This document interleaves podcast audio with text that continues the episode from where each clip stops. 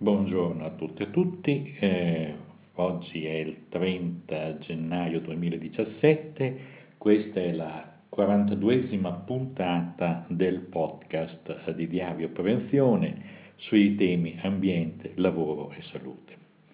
Ecco, e come potremmo aprire questo podcast in questi giorni vedendo più o meno le pagine dei giornali? È il ritorno al passato il passato che ritorna, non sapremo come dire meglio, ma c'è quello che sta succedendo per chiunque si occupi di prevenzione, quello di vedere il futuro, di predisporre comunque strumenti per correggere gli errori, predisporre strumenti per correggere, evitare errori che possono creare disastri, bene, la professione del preventore sarà sempre più difficile, perché eh, viviamo un'epoca nella quale non prevale la, regione, la ragione, scusate, ma prevalgono eh, sentimenti di eh, ostilità, di eh, fomentazione dell'odio dell'altro, non del bisogno dell'altro e stiamo andando verso quello che può essere una situazione molto pericolosa. Diciamo queste cose perché effettivamente c'è da preoccuparsi Pensiamo per un attimo a quello che vuol dire la, eh, l'amministrazione sotto la presidenza Trump degli Stati Uniti per quanto eh, riguarda soltanto i problemi della regolazione delle materie della salute, della sicurezza e dell'ambiente. Già questo signore dice, è un negazionista, dice che il problema del cambiamento climatico non esiste, ok? Eh, dando contro a tutti gli studi, tutte le, le, ricerche di lungo periodo, non quelle fatte sui tre anni, sui cinque anni, guardando la temperatura di luglio dell'anno scorso, dicono effettivamente che il pianeta si è riscaldato, ma questa nozione per Trump è inaccettabile. Quindi siamo di fronte a persone che, eh, interpretando un sentimento popolare diffuso di negazione dei grandi problemi da affrontare in quest'epoca, eh, ricevono consensi e vanno a posti di potere eh, facendosi portavoce di questo negazionismo. Ad esempio, il negazionismo del, del cambiamento climatico è un negazionismo estremamente pericoloso che impedisce fin d'oggi, doveva essere già fatto ieri, per dire vent'anni fa, di eh, rinunciare al, ai combustibili fossili, eh, passare decisamente alle energie alternative, in parte si è fatto con leve fiscali che per oggi sono decadute e quindi si rischia in tutta Europa il ritorno al, al carbone o al petrolio, che dir si vuole. Insomma, siamo di fronte a situazioni estremamente gravi. Pensiamo per un attimo poi ai sistemi di agenzia. Noi abbiamo ormai da anni eh, norme ISO, norme CEN, cioè sistemi di regolazione delle merci, dei prodotti, dei prodotti strumentali, quelli che abbiamo in casa, dalla lavatrice al frigorifero, per non dire l'ascensore, per non dire eh, l'automobile, che sottostanno a regole internazionali. La rottura e la frattura dei sistemi internazionali, cioè di sistemi a rete, che definiscono in base al monitoraggio delle cose esistenti regole per impedire che si ripetano determinati incidenti con soluzioni tecnologiche che poi diventano norme tecniche, bene, tutto questo rischia di sparire, cioè rischia di regredire perché questi istituti non saranno più finanziati. Sarà ancora finanziato lo IARC dagli Stati Uniti? saranno finanziati le, le, le, mega agenzie, le agenzie che hanno fatto le valutazioni mh, sul cambiamento climatico? Eh, cosa succederà delle istituzioni di ricerca prestigiose? Eh, pensiamo alla stessa Inghilterra. Abbiamo qui un articolo eh, che è parso eh, un attimo solo molto preoccupante, che è sempre nell'ordine delle cose di cui stiamo parlando, cioè eh, in Inghilterra dopo la Brexit stanno arrivando ai docenti eh, di molte università e i docenti europei che lavorano in Gran Bretagna sono tantissimi, delle lettere in cui gli si dice chiaramente che prima sgombrano, prima lasciano, prima si fanno da parte meglio è. E qui noi abbiamo insegnanti, docenti che hanno lavorato e lavorano da 15-20 anni, che hanno costituito un'industria della cultura in Gran Bretagna che eh, ha fatto, ha fatto fruttare alla Gran Bretagna fior di sterline, perché vanno a studiare in Gran Bretagna moltissimi studenti da tutto il mondo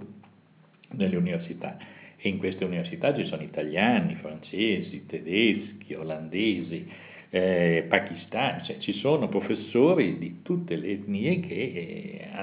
a prescindere dall'etnia, hanno delle grandi competenze e hanno dato un contributo straordinario. Ora ci troviamo nella condizione,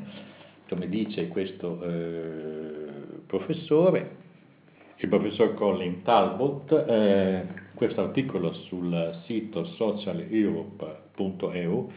spiega eh, sostanzialmente quello che sta avvenendo nella comunità dei docenti britannici, dei docenti che insegnano nelle università della Gran Bretagna dopo la Brexit,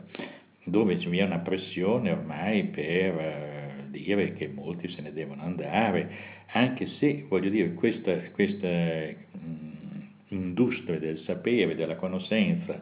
ha prodotto miliardi di sterline alla Gran Bretagna è evidente che la Brexit, con l'allontanamento di questi professori, col mancato rinnovo dei contratti, in molti casi vorrà dire un impoverimento dell'industria del sapere. Pazienza, sarà peggio per i britannici che hanno votato per eh,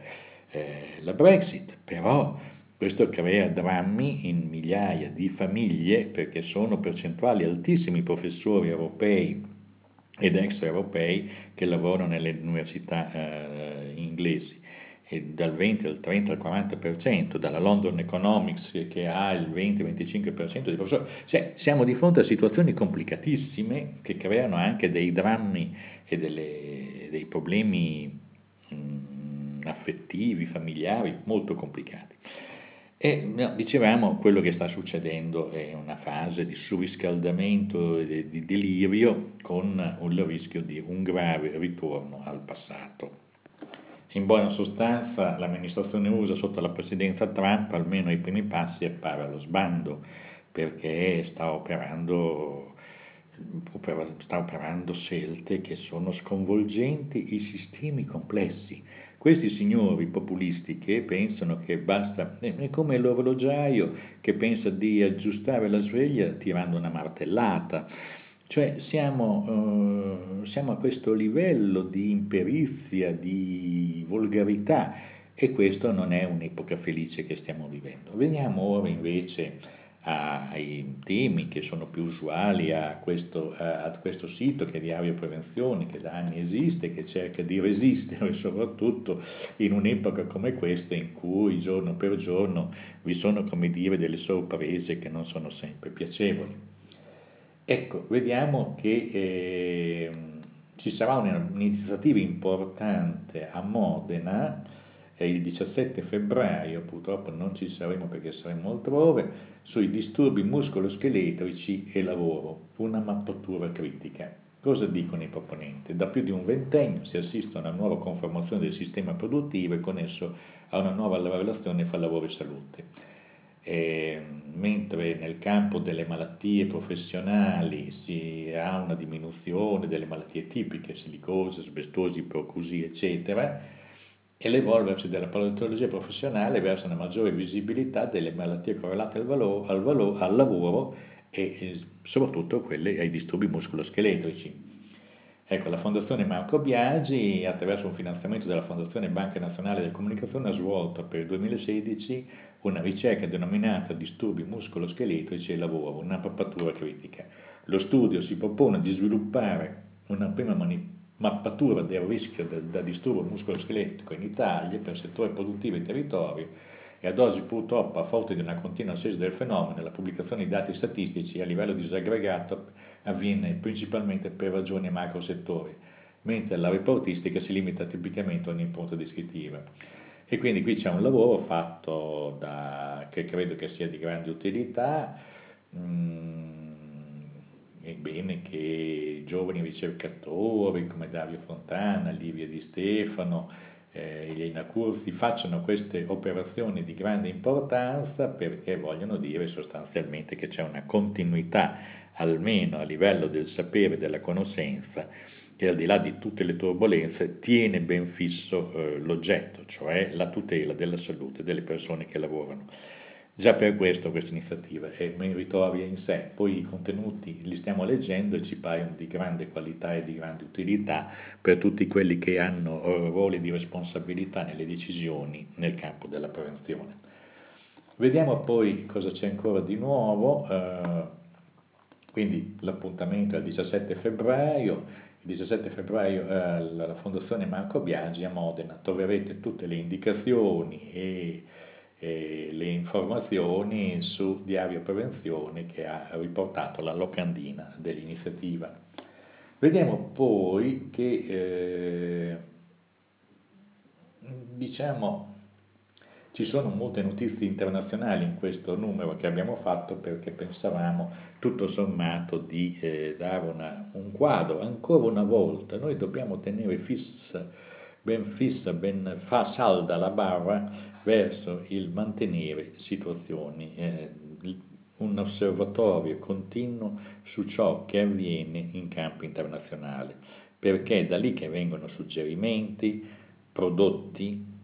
elaborazioni, documenti di ricerca e questo è molto utile per chi non vuole isolarsi, e per chi non è uno sciovinista che, che dentro i confini si fa tutti il meglio possibile. È soltanto dalla capacità di interagire con altri che fanno le stesse cose in altri paesi, che hanno gli stessi problemi, in queste comunità di pratiche internazionali a volte si trovano soluzioni a problemi che a livello nazionale non si troverebbero. Poi, come ho detto all'inizio, c'è il problema di regole internazionali come sono per l'appunto,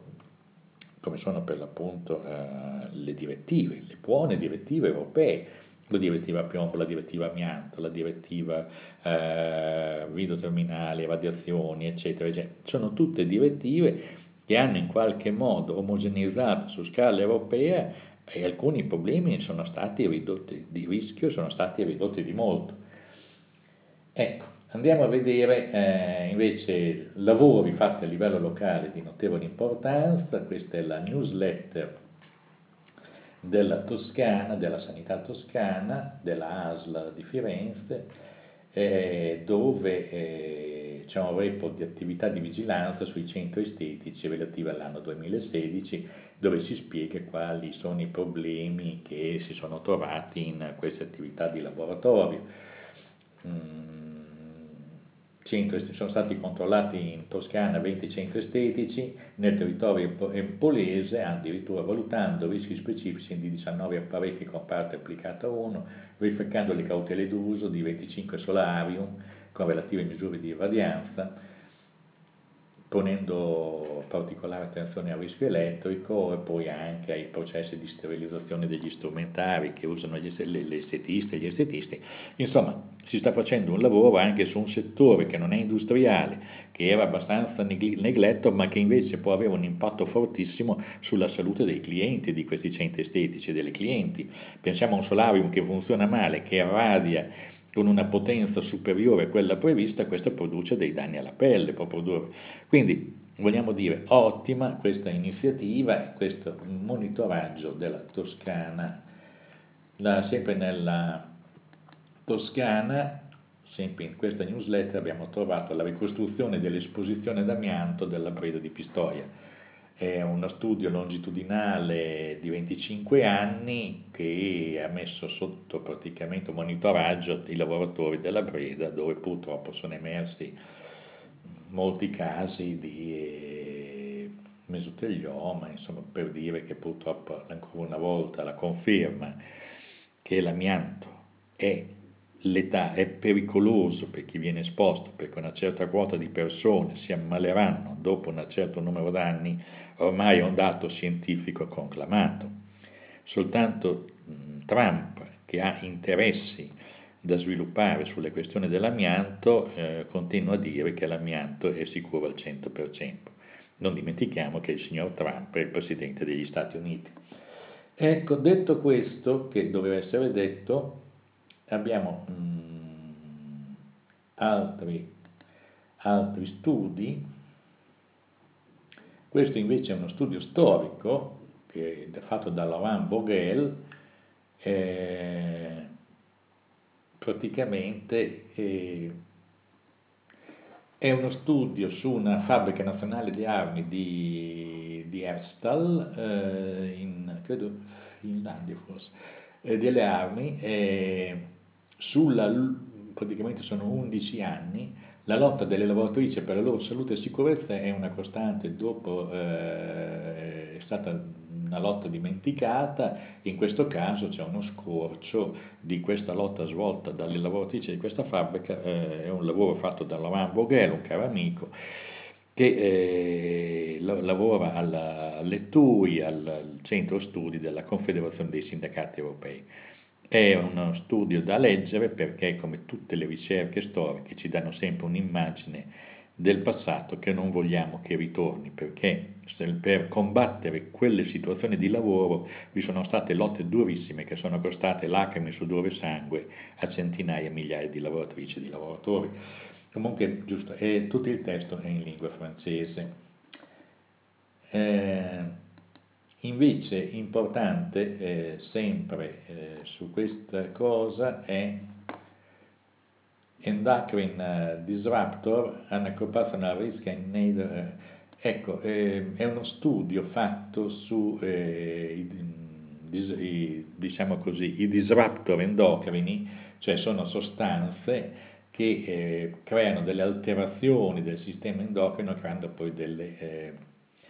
de, de, de, delle alterazioni e delle patologie gravi nei lavoratori cui sono esposte. Vi sono diverse sostanze in uso abbastanza ampio nel, nelle attività produttive, ma anche nelle attività di consumo, diciamo, per alcune cose, per alcuni, e, e che è giusto che eh, vengano messi sotto controllo. Lo studio è scaricabile sempre da diarioprevenzione.it. Vediamo ancora, mh, mm, sempre dalle cose più recenti, ci vede questo mouse che ogni tanto si inceppa, eh, ecco c'è una... Uh, e le trade unions pubblicano una nuova guida, eh, trade unions è il sindacato inglese, eh, per aiutare i rappresentanti sindacali sul posto di lavoro ad affrontare lo stress. Eh, in un sondaggio svolto lo scorso anno con mille rappresentanti della salute e della sicurezza, cioè l'equivalente in Inghilterra dei nostri RLS, 7 su 10 hanno identificato lo stress come la preoccupazione principale nel loro posto di lavoro. Per queste ragioni le trade unions hanno deciso di elaborare questo manuale che sarà d'aiuto ai reps per operare con datori di lavoro al fine di trovare soluzioni pratiche. È un manuale elaborato dal Safety Executive, che è qualcosa come diciamo, la parte di ricerca che XY dell'INAIL, in casa nostra per capirci in sostanza, è un, un centro di, diciamo, governativo che si occupa di monitorare, ricercare e anche eh, sanzioni, dare sanzioni alle imprese che vengono meno alle regole. Bene, eh, in questo studio Dice Gerdi, i lavoratori sempre più soffrono gli effetti dello stress sul posto di lavoro, come le pressioni per prolungare le ore e la bassa sicurezza del lavoro che stanno prendendo piede in tutto il Regno Unito. Cioè anche lì non sta andando tanto bene. Brexit eh, non è che aiuti a migliorare le condizioni di lavoro dei lavoratori, anzi diventerà ancora più difficile. E dice qua, eh, coloro che sono preoccupati per il loro carico del lavoro, che sono trattati ingiustamente sul posto di lavoro, devono iscriversi a un sindacato, giustamente, buon presidente del segretario generale del TUC, cioè Gredi o Gredi, eh, questo materiale è scaricabile comunque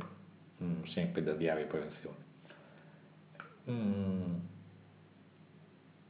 Coordinamento.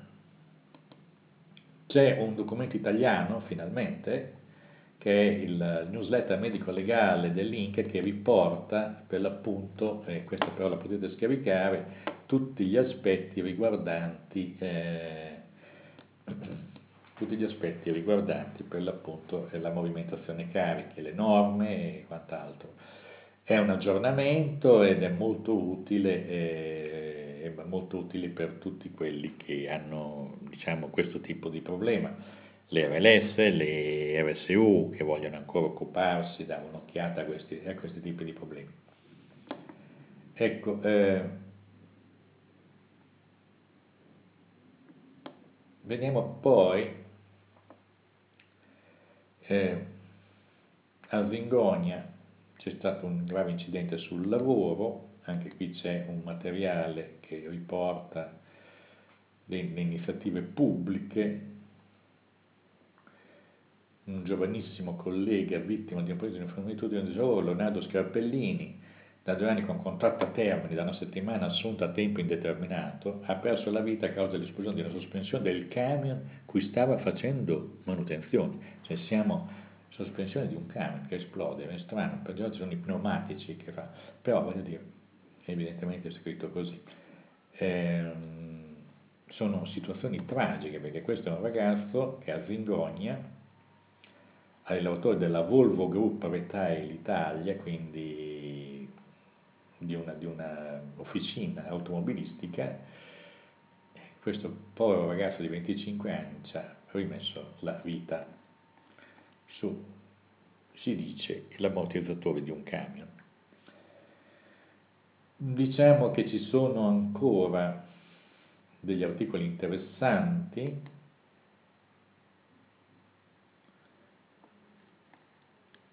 la Cassazione eh, ha una, una, sentenza che abbiamo preso da Olympus e quindi è molto utile andarla a leggere parla della, della vicenda ThyssenKrupp e la colpa imponente degli imputati, quindi è una conferma di una condanna che era stata impugnata evidentemente dalla difesa. Eh, poi vediamo ancora, lo segnaliamo perché è importante, il periodico Salute e Lavoro del 2017 è disponibile qui Ecco, cos'è? È, un giornale che il buon uh, Franco Cilenti, un medico, lo fa da 33 anni contro la mala informazione sulla sanità e sulla salute della popolazione. La mala informazione, perché non esiste soltanto una mala sanità, esiste anche una cattiva informazione che va... Eh, e quindi è un giornale pieno di attualità, eh, di, di, di, informazioni, ve l'andrete a leggere perché è inutile che ve lo stia a raccontare quando lo potete scaricare tranquillamente eh, da Diario Prevenzione. Mm, diciamo che i materiali che abbiamo visto oggi su Diario Prevenzione sono più o meno quelli di sempre, non abbiamo ancora un'ondata che sia parallela alla specie di convulsioni che stanno avvenendo a livello politico internazionale. Tutto sommato le grandi agenzie, i sistemi, i sistemi di servizi pubblici continuano a lavorare nella loro quotidianità e fanno bene a farlo, perché è una fase difficile che richiede per l'appunto la continuità delle cose buone che si e non di correre dietro a tutte le invenzioni del momento che sono soltanto, molto spesso solo fumo negli occhi. Pensiamo a questa cosa di Trump, ignobile, cioè dire che l'amianto è sicuro al 100% perché vuole rafforzare la sua alleanza con Putin, in quanto essendo la, la, la Federazione Russa uno dei più grandi produttori di amianto, il famoso amianto crisotilo bianco, eh, è evidente che è una falsità scientifica perché amianto blu e amianto bianco per la fine il, il risultato è lo stesso le persone si ammalano hanno il mesotelioma, quindi parlare di un amianto sicuro al 100% nella bocca, sentirselo dire da una persona che ha la massima responsabilità di una delle massime potenze del mondo fa rabbrividire. Ma questa è la realtà politica di oggi. Vediamo una uh, ispezione del lavoro, un servizio pubblico in crisi tutta la rivista Esamag di questo mese parla per l'appunto eh, di questa dramma, cioè della, che i servizi di ispezione troveranno eh, da almeno una decina d'anni una crisi esistenziale in tutta Europa. Con rare eccezioni, diciamo che Cosa dice in sostanza ESA? ESAMAC cos'è innanzitutto? ESAMAC è la rivista di ETUI, cioè del sindacato europeo, della Confederazione dei Sindacati Europei, che purtroppo è abbastanza virtuale in quanto i sindacati europei non hanno una titolarità di contrattazione, quindi sono, hanno soltanto una titolarità di rapporti con la, con la Commissione europea, hanno una relazione nelle commissioni, quindi orientano, cioè in sostanza fanno lobbying, quel po' di lobbying che si riesce a fare a livello di Bruxelles, ma non hanno un potere contrattuale perché la sovranità, nessun sindacato nazionale ha, de, ha delegato la propria sovranità alla contrattazione, alla contrattazione europea. Però eh, i centri studi di questi sindacati producono cose, di questa confederazione produce cose di grande qualità. E in questo caso abbiamo la rivista ESAMAC che è bilingue, inglese e francese. Io sotto mano adesso in linea il numero in francese che eh, presenta proprio un numero monografico eh, sull'ispezione del lavoro, un servizio pubblico in crisi in Europa. È evidente, con un neoliberismo esasperato, con i tagli alla spesa pubblica dati dalla, dalla uh, dalla crisi economica e, e, soprattutto dal fatto che le aziende si trasformano continuamente e richiederebbero una vigilanza molto più complessa di quelle che si riesce a fare con pochi operatori, è evidente che la, eh, l'ispezione del lavoro è in crisi. Cosa dice il lavoro? Poi dopo gli articoli si possono scaricare. I servizi di ispezione del lavoro da almeno una decina d'anni sono in crisi in tutta Europa. Con le varie eccezioni, diciamo, gli addetti sono stati ridotti e anche le, i compiti degli operatori sono stati allargati, cioè quindi un operatore si dovrà occupare praticamente in diversi paesi sia della sicurezza del lavoro, della, della, eh, lega, diciamo, della correttezza contributiva dell'impresa, insomma dovrà fare un, un lavoro complesso che richiede per l'appunto poi una superficializzazione del proprio intervento e di fronte invece a trasformazioni del mondo del lavoro come la digitalizzazione dell'economia, l'emergenza di nuovi rischi come le nanotecnologie, i rischi psicosociali. Gli ispettori del lavoro possono essere, eh, sono disarmati di fronte all'ampiezza di questa missione e quindi hanno più difficile riempire e insomma diventa più difficile perché poi le imprese invece si attrezzano meglio di fronte alla trasformazione delle loro missioni, alla mancanza di un sostegno pubblico, perché c'è un indebolimento del sostegno pubblico per le note ragioni, diciamo così, dei populismi che non guardano più ai lavoratori in quanto lavoratori, ma in quanto, eh, diciamo così, eh, elettori dimentichi dei loro interessi gli ispettori del lavoro sono per fare l'impressione di eh, dover esercitare il lavoro di un funambulo perché devono stare eh, in sostanza in equilibrio tra le pressioni delle aziende,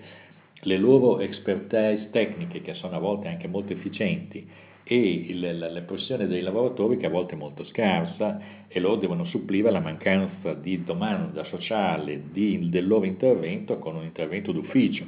e questo crea molti problemi. Comunque, per andare a leggere le, i risultati di queste ricerche, sempre su Diario Prevenzione, sotto alla, voi troverete tutti questi articoli in mezzo al centro, sotto eh, la definizione notizie, salute, sicurezza del lavoro, genna, lavoro ambiente gennaio 2017. Questo è il modo. Eh,